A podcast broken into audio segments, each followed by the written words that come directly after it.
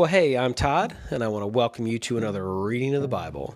We are going to finish Acts chapter 14, and we have been following Paul and Barnabas, and they are going to finish their missionary journey today, too.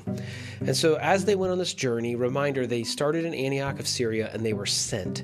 So, the people there gave them prayers and resources. Then they sailed to Cyprus, then they sailed north into modern day Turkey through what the Bible calls an area called Galatia, and they preached all through the process. And reminder, when they started, they were close to Jerusalem, so lots of Jews.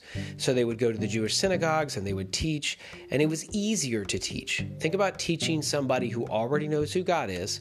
They already know that God loves them. They already know that they're connected with God and that God wants certain things for their life. They just need to know that the Messiah was Jesus.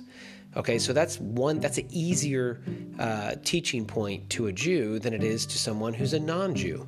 And as they traveled on their journey and got further and further away, they met less and less Jews and more and more what we call Gentiles. And those Gentiles, they were polytheistic. They believed in many gods.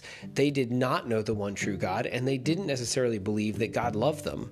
In many cases, those religions or the, the uh, the theology of those areas was that God was out to get them. So Paul and Barnabas had to teach a completely new thing to these people. And I'm getting at that this was really hard work. This was not an easy process.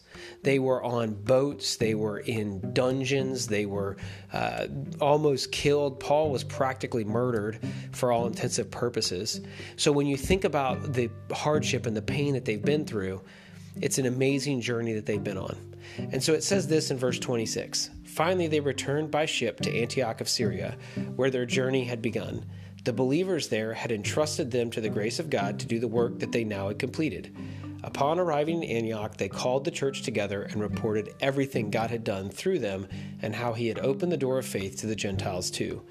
And they stayed there with the believers for a long time. And so there's two things I want to talk about here. Number one, if you are in on any kind of missionary journey, if you've been sent in any way, if you're a, a pastor who's been supported by people to do ministry, if you are a, um, a student who's gone on a mission trip, if you are a young person and you were sent away to camp for the, the summer to learn about who God was, then what you should do when you get back is report back what you have learned. Specifically, I started this podcast for my small group, and I think about that moment when you get in the car with your parents and they say to you, What did you learn tonight? Don't just say nothing or, uh, whatever. Tell them what you learned. Actually, report back because they want to know what you're learning. They want to be blessed by your uh, learning as well. And just think about how you can share your faith with the people around you who are close to you. The second thing is, when they returned back, they spent a long time in Antioch. Why? Well, that was a tough journey. And when we are ministering, it's good to take times of refreshing. Sometimes those rhythms are just Sunday and then the rest of the week, Sunday and the rest of the week. They're weekly.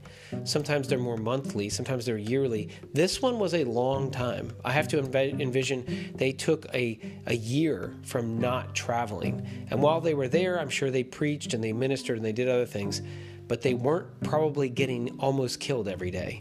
And they weren't having to teach people who knew nothing about God. And so this was a time of refreshing. Even Jesus took times of refreshing with his disciples, uh, where he would go off, and even by himself, where he could spend time away from the crowds. And so, lastly, I want to wrap up with today is Saturday, and tomorrow is um, Mother's Day, where I am.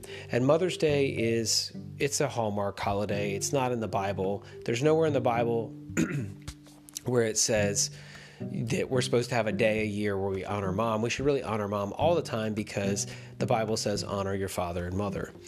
But we do take time to honor your mother. And as we're thinking about this passage of coming back uh, to where we came from and the people who sent us and reporting back what's going on in their life, I want to challenge you this Mother's Day to spend time just talking to your mom about what's going on in your faith. Share with her what you're learning about God.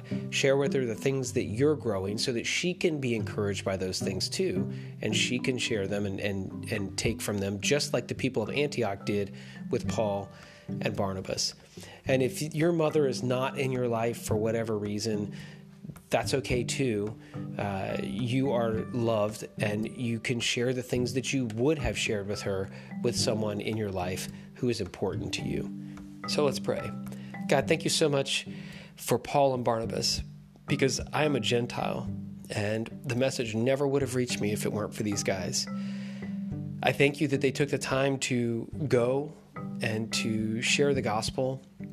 I thank you for the people who stayed, the elders in those towns who raised up and raised churches that could ultimately become the messengers of the gospel to people like me on the far reaches of the world. God, I pray that we would still be believers who are constantly seeking to go on missionary journeys and then taking pauses and refreshing times in between. God, we thank you for our mothers and we pray an ultimate blessing on their lives. We love you. We pray this in Jesus' name. Amen.